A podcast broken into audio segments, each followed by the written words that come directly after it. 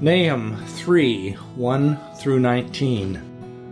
Devotional focus verse Behold, I am against thee, saith the Lord of hosts, and I will discover thy skirts upon thy face, and I will show the nations thy nakedness, and the kingdoms thy shame.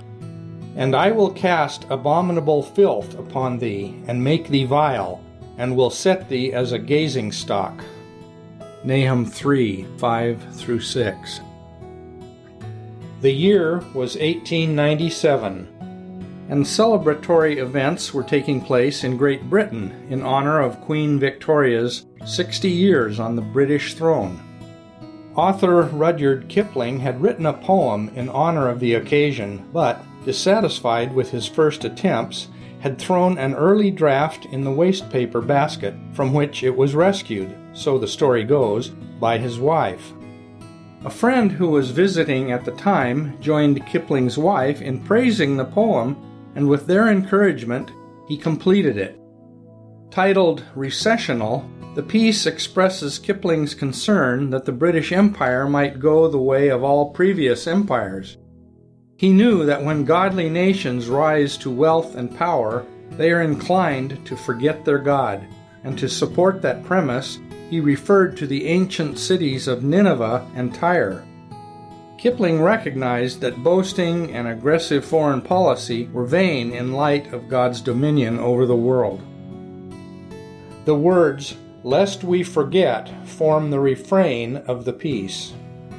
The phrase became popular after World War I as a warning about the perils of pride, self confidence, or arrogance resulting in fatal retribution. Far called, our navies melt away. On dune and headland sinks the fire. Lo, all our pomp of yesterday is one with Nineveh and Tyre. Judge of the nations, spare us yet, lest we forget, lest we forget. Nahum would have appreciated Kipling's challenge to the people of Great Britain. The prophet's message of impending doom for the nation of Assyria was in direct response to that evil nation's pride, cruelty, and idolatry.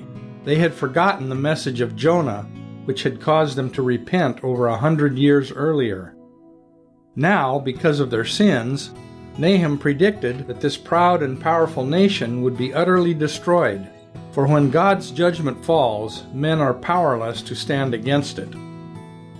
In our day, as in the time of Nahum, we know that disobedience, rebellion, and injustice will not prevail, but will be punished by a righteous and holy God. Let us learn the lessons that history has taught and be careful to obey God and to put our trust in Him. Background information the chapter begins with a prediction of woe to the bloody city.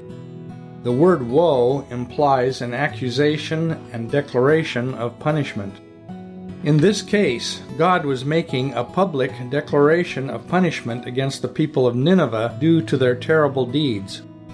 The Assyrians were hungry to conquer nations and were guilty of extensive bloodshed, brutality, atrocity, and political tyranny. Verse 5 leaves no question as to God's intent toward the city. Behold, I am against thee. Through the prophet, he proclaimed that he would discover thy skirts upon thy face, and show the nations thy nakedness. Public exposure was a practice to reveal unchastity. In ancient times, prostitutes were made a spectacle by subjecting them to public ridicule. God used this graphic example to show that Nineveh would bear much disgrace. The same stripping of dignity that they had imposed on the nations they conquered would be imposed upon them. Nineveh's apparent indestructible status must have made Nahum's prophecy seem incredulous. Its splendor, expansive territory, approximately 18,000 acres, fortified gates, and military dominance seemed permanent. Yet, God warned that Nineveh was no better than No, Thebes, which had been the capital city of Upper Egypt but had fallen to invading armies from Assyria.